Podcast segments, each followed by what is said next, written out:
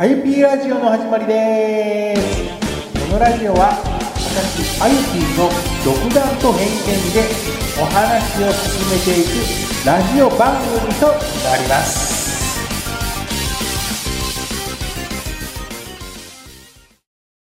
とうとう始まりましたね。第2回あゆぴーラジオ。まあ今日はね、50代でなぜボカロ P を始めたのか。っていうお話をしたいんで、まあ、暇な方はどんどん聞いていってください。まあ、ブレイクタイム中で聞き流しでも構いませんので、ぜひ、まあ、話はね、えー進めていきたいと思うんですけども、私のね、経歴というか、音楽経歴というか、10代からね、20代後半まではバンド活動にね、明け暮れていたんですよね。一応ね、私の担当はドラムなんですよね。で、なぜドラムをしたかって言えば、えー高校1年の時に、レインボーのコンサートを見に行って、コージー・パウエルのかっこよさにもう衝撃を受けたんでね、リッチーよりコージーばっかり見てましたね、当時は。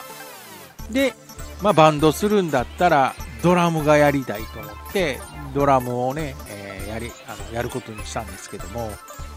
まあ、それまではやっぱりリッチー見てたりしてたからリッチーとかね音楽でギターがかっこええと思ってギターリストになりたいなと思ってアコースティックギターから始めてたんですけどもけどやっぱりドラムドラマーになりたいと思って。でドラムをねあの練習してまあ、バンドをね組んだりするようになったんですけども。けどやっぱり私のドラムの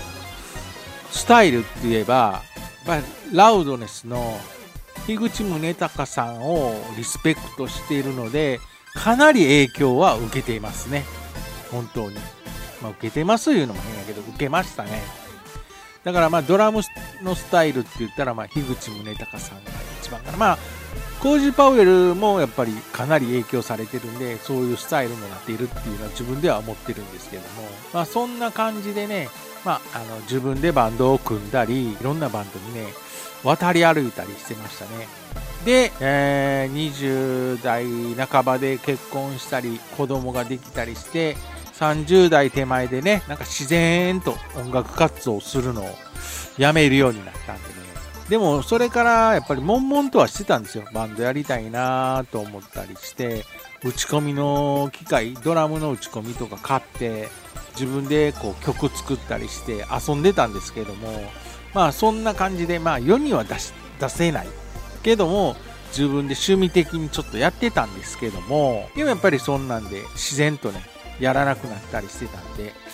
まあ、それから時が経って40代半ばぐらいかな初めてね DTM とね出会うことになったんですよね。その DTM っていうのはなんじゃと思ってパソコンで曲が作れるなんでやねんとは思ったんですよね。けどすごくなんか自分の中でパソコンで曲が作れるんだったらこんなこともあんなこともできるに違うんかなと思ったんですよ。でうわ欲しいなと思っていろいろ考えた時にじゃあボーカルはと思ったらボーカロイドっていうソフトがあるって言ってでそれが歌を歌ってくれるっていうからマジでかと思ってでそれからもう何も考えんとそっからすぐに DTM ソフト買いましたね。で当時 DTM ソフトといえば私が買ったのはシンガーソングライターっていうソフトを買ったんですよね。で初音ミクとセットで買ったんですけどもまあちょっと間違って失敗したかなとは思ったんですよ。私の中では。なぜかといえばシンガーソングライターって言ったらどっちかって言ったら譜面で打ち込むタイプの DTM ソフトなんでしょ？でやっぱりその操作性がねやっぱめんどくさかったっていうのもあったしで、まあ、コピーとかねちょっといろいろやったんですけども、まあ、やったっていうのはコピーとかいろいろ作ったんですけどもどうもねやっぱり自分のイメージとちょっと違うなと思ったんででなんかプラグインって言ってなんじゃそれとか言ってプラグインとか言って意味が最初の頃ちょっとよく分かんなかったっていうのもあったんで挫折してしまったっていうことを覚えてますね、今でも。でまあそれから自分ではもう無理かなとは思ってたんですけども約10年ぐらい経ってたまたまね YouTube 見てたら DTM の動画がねポコンって出てきたんですよ自分の前でそれでなんとなく見たらこれってひょっとしたらいけるん違うんっていうのが自分の中でまず最初にまた始まったんですよね。でそれからたくさん見るようになって今のこのソフトの感じ DTM のソフトだったら自分でもできるかもしれんっていうのがあったんで、ね、でどのソフト買おうかなと思ってまた YouTube でいろんなねその Cubase や Singer Song Writer やとかまあいろいろとねあのある中で最終的に Cubase を買うことにしたんですよね。 Cubase を買った時にやっぱり操作性の問題とかプラグの問題とかまあいろいろなちょっと細かいことをねやっぱ基本的な基礎基本的な動作をやっ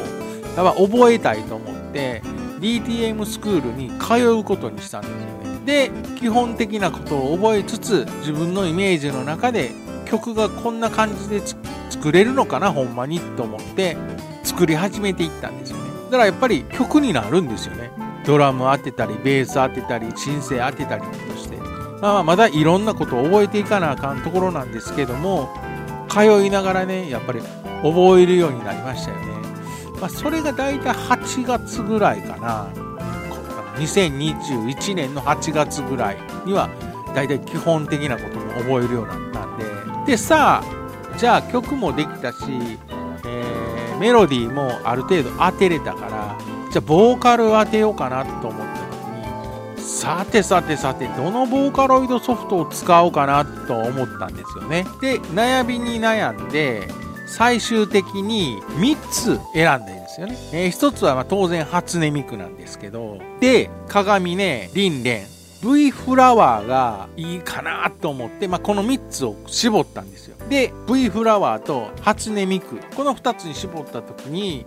やっぱ初心者と考えたら初音ミクでいこうと思って、初音ミクの V4X を買ったんですよ。で、曲ができてるしメロディーがあるから、そのメロディーに初音ミクを当てて、詞を当てたら曲ができたで、聴いた時に、できたって言ってめっちゃ感動しましたよねその時は。これが曲なんやこれが曲や俺のオリジナルやと思ったんでね。でそれから何曲か作ってやっぱり昔の血が騒いだんで若い頃の血が騒いできてみんなに聴いてほしいなと思いまあそのね10代20代の頃言うたらまあバンド組んでやろうっていうのあったけどまあ今じゃねまあそんなまあそんなやってる人もたくさんおるけども、まあ、いちいちいちいちまたメンバー探すのめんどくさかったから YouTube にチャンネルを開設してボカロ P としてねデビューすることにしたんですよ。10月。でそれで最初はもう初音ミクで行こうって思ってたんですけどもやっぱり自分がやりたい音楽って言ったら80年代から90年代のハードロックヘビーメタルなんですよね。この音楽を作りたいのでやっぱり V フラワーちゃんを買うことにしたんですよね。まあそんな感じでねやっぱり自分のイメージに合いますよね。自分の中ではそう思ってるんですよ。まあ、そんな感じで今に至るんですよね。で、まあカバー曲も何曲か投稿してるし、オリジナルも何曲か投稿してる中で、やっぱりその自分で考えて V フラワーと初音ミクを分けて、まあ、基本的に初音ミクコーラスで当ててる部分もあるんですけども、やっぱり前に出したいっていうので今はやっぱりちょっとあのスクールであの可愛いフューチャーベースとかもちょっと勉強してる最中なんですけどね。まあこれからもねたくさんねあのオリジナルやカバー曲をね投稿していきますんで50代のボカロ P ですけどね。よろしくお願いします。で、まあ最後にね、もう時間なんで、最後に一番最初に私が投稿したストーリー・イン・アナザー・ワールドっていう曲があるんですけども、初音ミクがね、歌ってるんですけど、これをちょっとね、リメイクしてね、V フラワーで作り直したので、その曲を流して終わりたいと思います。今日はね、本当にありがとうございました。また、このチャンネルが面白い。まあ、この番組でもいいですが、この番組が面白いと思うんであれば、チャンネル登録をお願いします。で、またいいね、コメントもあれば、本当によろしくお願いします。それでは、最後に、ストーリーインアナザーワールド by V フラワー